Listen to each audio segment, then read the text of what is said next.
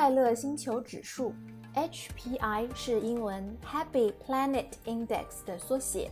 得分最高的是那些国民健康长寿、生活幸福、生态环境最佳的国家。哥斯达黎加为什么连续几年荣登快乐星球指数排名第一？不仅在榜单上位列第一，哥斯达黎加也吸引了越来越多的美国人来这里定居。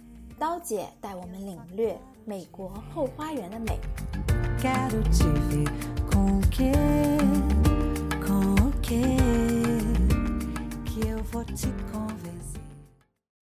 Hello，各位听众，大家好，我是 Doris。这一期有关哥斯达黎加的节目有所延后，因为我在欧洲旅行。哥斯达黎加号称中美洲瑞士，于是呢，这个暑假。我去了一趟欧洲旅行，去了一趟瑞士。那想知道瑞士和中美洲瑞士的异同，在这里啊，我先抖个包袱吧，因为这个话题啊，我们会在后续的节目中进行分享。那今天呢，我们来讲一讲一系列的衣食住行在哥斯达黎加。之前呢，节目已经分别介绍过前三个 topic。那今天我们来说一说行在哥斯达黎加的话题。那先说持哥斯达黎加的护照，全球有一百三十几个国家是免签，包括欧洲大部分、南美洲大部分和亚洲部分、非洲部分国家，无需再申请签证，买一张机票就可以去旅行了。当然，北美的加拿大和美国。还是需要签证的，但是结合这一次我在哥斯达黎加的瑞士大使馆办理呢欧洲申根签证的经历，明显感觉在哥斯达黎加办理此类签证手续简便，流程快捷。嗯，我是周一上午去瑞士大使馆询问办理签证需要哪些手续，然后当天下午就把资料。准备齐全，周二上午九点钟去瑞士大使馆办理，十点半就拿到签证。如果不是排在我前面的一家人耗费了点时间，估计差不多半个小时左右就可以拿到签证。当然了，在瑞士大使馆排队的人少啊，那不用耗费过多的时间去排队，也是很幸福的。嗯，再来说说啊，行走在哥斯达黎加本国的国内的情况。那首先，刚刚到哥斯达黎加的时候，我感觉放眼过去，满眼都是 SUV，呃，这个车的牌子就是大多以丰田啊、三菱、路虎等等居多，车子的这个新旧程度差异也很大。举例来说，在哥斯达黎加的二手交易市场，有的。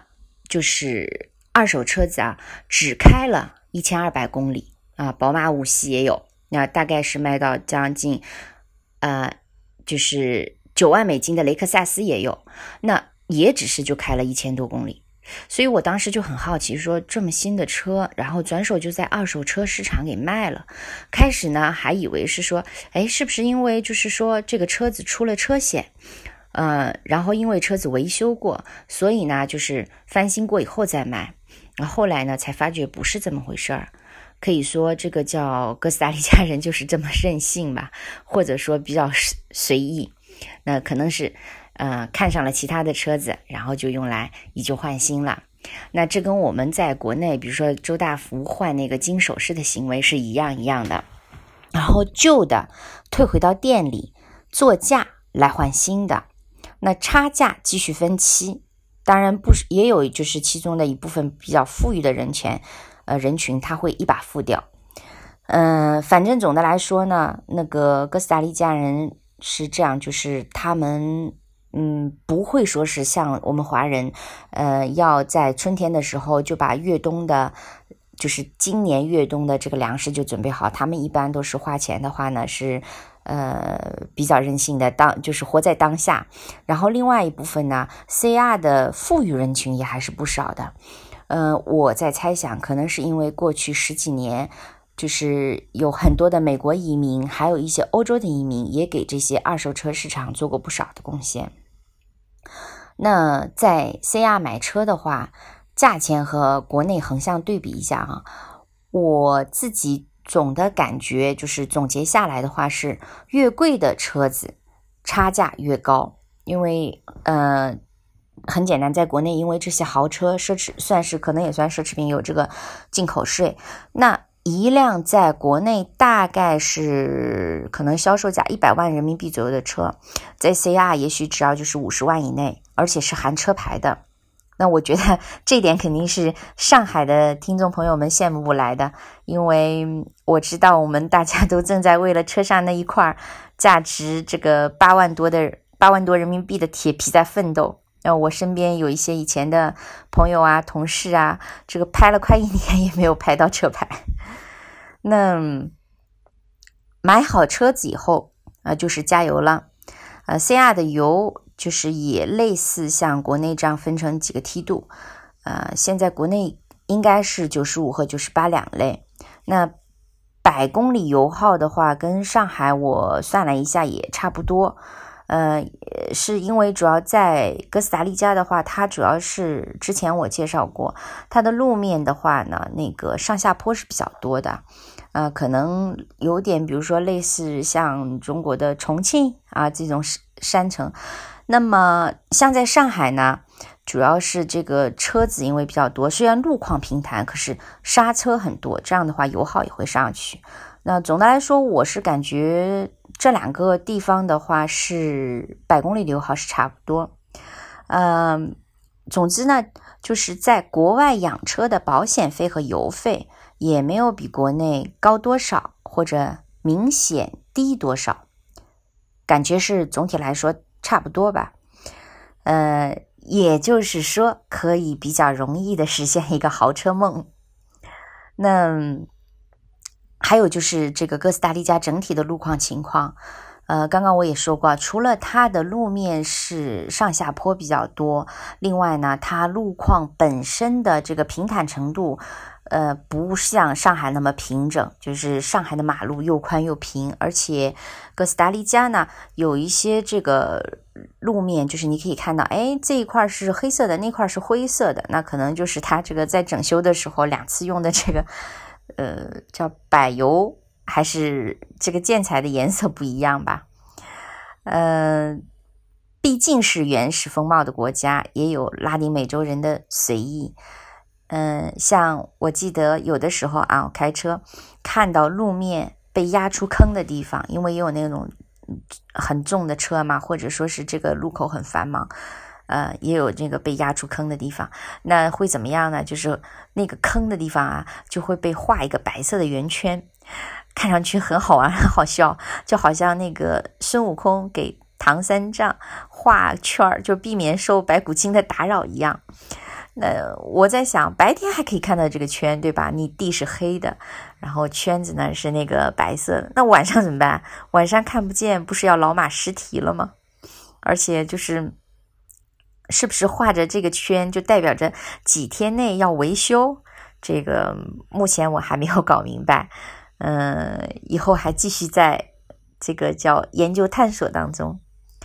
嗯，说完了在哥斯达黎加的买车的情况，然后它的这个路面的情况，我们再来谈一谈，就是在哥斯达黎加它的公交车，那。公交车呢？因为我坐的次数不多，我就是刚到哥斯达黎加的第一天的时候，那时候我是租的民宿，呃，跟跟那个民宿的老太太一起，她带我去周末的呃这个农农贸市场集市，那次坐了一次公交车，嗯，总的来说我感觉人也不算太多，呃，偶尔也有站着的，嗯。另外，车况呢也不完全一样，有的也是比较旧有的线路，有的线路比较新。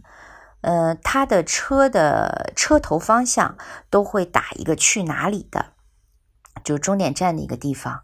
所以，如果说你们要知道，就是到终点在哪个地方，要看上面那个车头。大概的价格我印象中是在三百五十克朗，也就是说在嗯五五毛，就是不到不到一块五毛美金，大概是这样。嗯，其他的因为我做的次数不多，我就不详加描述了啊。那再说说 CR 的火车，火车我呢听说啊，据说它的速度很慢。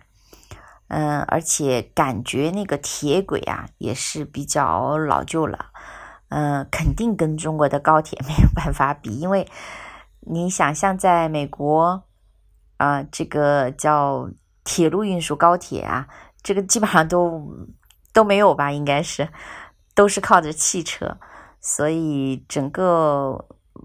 加拿大我不知道情况，但是整个应该嗯美洲总体来说是不会说像日本啊、像中国呀、像包括这个叫欧洲的瑞士啊，这个铁路这么发达的。那总之来说，火车就是很慢就对了。那可能是跟 CR 人这种不着急不着慌的性子一样，慢慢吞吞的，反正路上看看美景吧。嗯，另外呢，CR 的高速路收费站也有。但它不是很多，呃，价格比上海要便宜一些。很多摩托车也会开在高速公路上面，比汽车开的还快。啊，摩托不过有很多摩托车的价格算下来也顶得上一辆汽车。那有些人就喜欢那种很拉风的，然后买那种动感十足的摩托车。当然，路面上更多的还是平民摩托车，就是用来感觉就是送货的，或者是普通的上下班交通工具。嗯，用作拉风的毕竟是这个比例是少数啊。那另外，像孩子们的上下学，大部分都是乘坐校车。校车收费按照路途远近，价格不算便宜，但是可以帮助那些无暇接送就是孩子的父母。因为校车它是采用门到门的方法，所以你家的门口是必定有站的，方便又安全。嗯，此外呢，还有很多人会选择快，就是快步走，作为一种健身方式。你要是来走走，也知道，大部分啊那个路面里面都有上下坡，虽然只是缓坡。但是确实可以消耗更多的卡路里，走起来也还是蛮累的啊。这也算是行在哥斯达黎加的一个种类吧。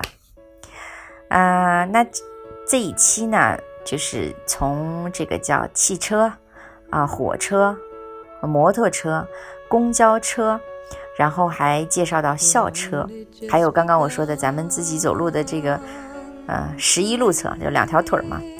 那这一期的节目就先说到这里了，也祝各位听友多走路，有时间呢，有更多的时间去健身，管理好自己的健康。我们下次再聊，拜拜，小雪妈。这个现在应该是说七一建军节啊，七月份节日快乐，也祝呃七月份在上海的你夏天不要太热。好了，拜拜。